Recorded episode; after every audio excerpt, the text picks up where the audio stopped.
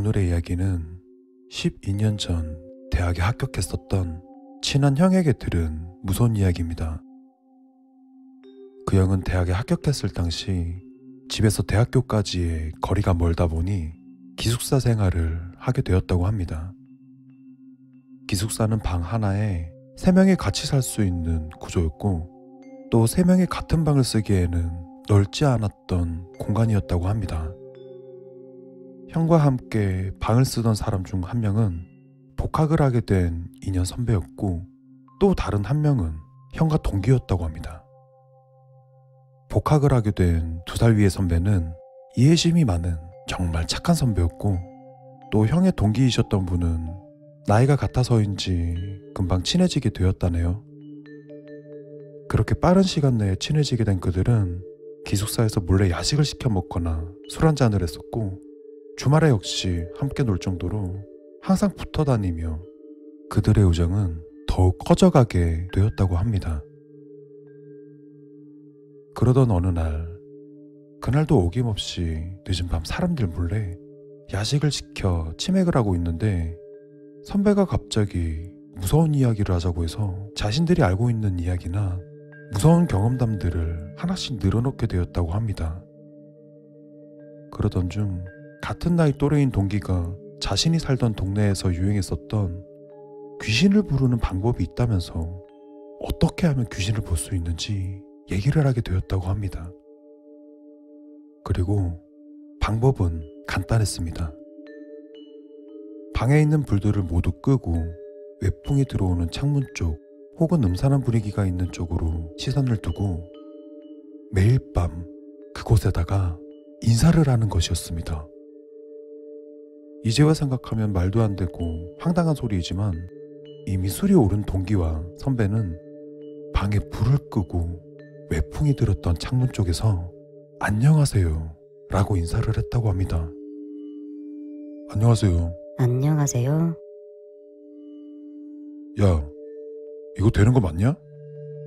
저도 들은 얘기라 이 자식이 지금 형 갖고 노는 거 아니야? 그들의 기대와는 달리 인사를 하게 된 방향으로는 당연히 아무런 반응이 없었고 미신 같은 헛소문이라 말하며 그들은 다시 불을 켜고 술을 마셨다고 합니다. 그렇게 그날의 밤은 동기가 말해줬던 헛소문으로 한바탕 크게 웃으면서 그렇게 마무리가 되었다고 합니다. 그리고 다음 날이 되었습니다. 그런데 그 선배는 전날 밤 동기가 말해준 귀신을 보는 방법에 대해 궁금하긴 했었나 봅니다.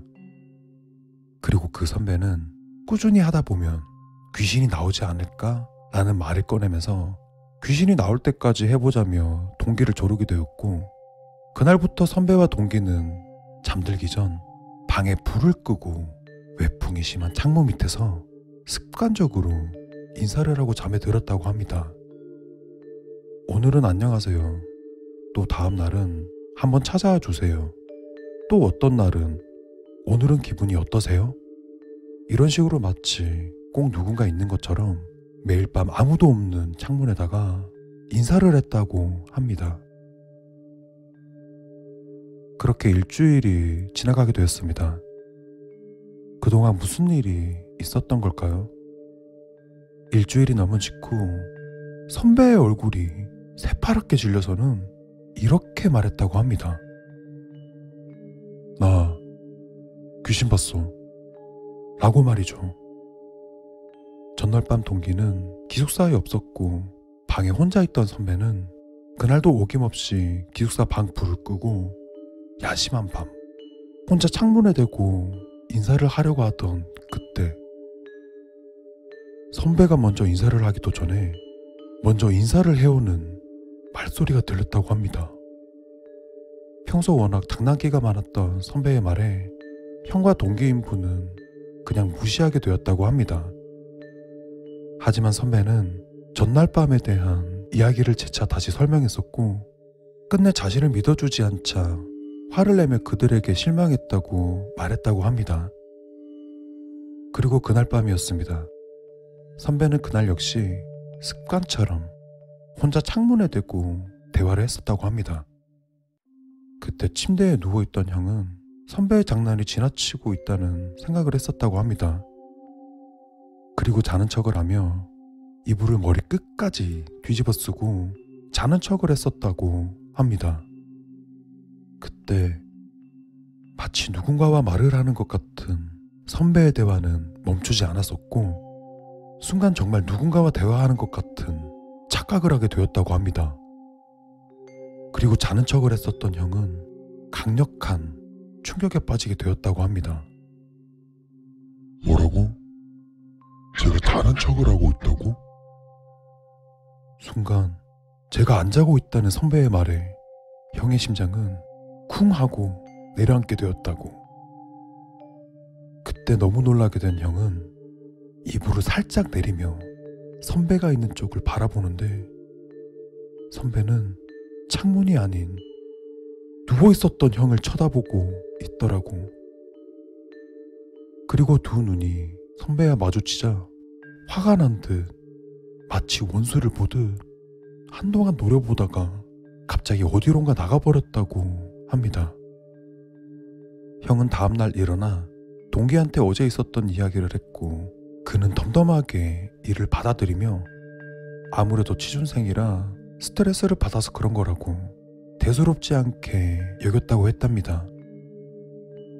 선배는 정말 스트레스 때문에 헛것을 보고 헛소리를 하는 건지 아니면 우리를 속이려고 장난을 치는 건지 도통 선배의 속을 알 수가 없었다고 합니다. 그날도 어김없이 해는 지고 저녁이 다가왔습니다. 선배가 그날도 창문에 대고 혼자 말을 할 때까지 자는 척을 하면서 선배의 행동을 기다렸다고 합니다. 어느덧 자정이 훨씬 넘은 새벽이 되자 선배는 어제처럼 창문에 무언가와 대화를 했고 갑자기 일어나면서 그래. 이젠 지겨워. 같이 떠날까? 지금 같이 가는 게 좋겠어. 라고 말을 한 뒤 어디론가 나가버렸고 한 시간, 두 시간이 지나도 돌아오지 않았으며 핸드폰 역시 받지 않았다고 합니다. 그때 그 둘은 지금 심각한 상황이라는 것을 느꼈고 서둘러 밖으로 나가 선배를 찾아 나섰다고 합니다. 하지만 아침까지 선배는 돌아오지 않았고 하루 종일 연락도 두절되었으며 선배의 배터리가 다 나가서 연락이 아예 닿지 않게 되자 경찰에 실종 신고를 하게 되었답니다. 그로부터 며칠이 지나고 선배의 소식을 들었다고 합니다. 선배는 며칠 뒤 기숙사 건물 옥상에서 자살을 한 채 발견되었다고 합니다. 옥상은 항상 잠겨 있어서 들어갈 수 없는데 어떻게 선배가 옥상에 있었는지는 아직까지 옥상으로 어떻게 가게 된지는 풀리지 않는 미스터리로 남아있다고 합니다. 그리고 형과 동기는 경찰에게 그동안 있었던 일들을 말했지만 믿지 않았고 타살의 흔적도 다른 이상한 점도 발견되지 않아 취업으로 인한 스트레스 자살로 사건을 종결시켰다고 합니다.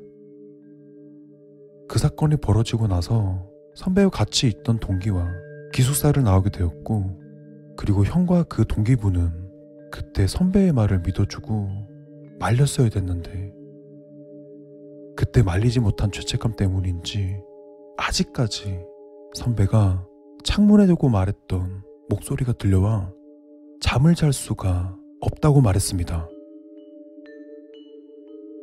지금 이 글을 보고 계신 여러분께 한 말씀 드리자면 강령술과 같은 위험한 짓들은 호기심이라도 절대 따라하시면 안 됩니다.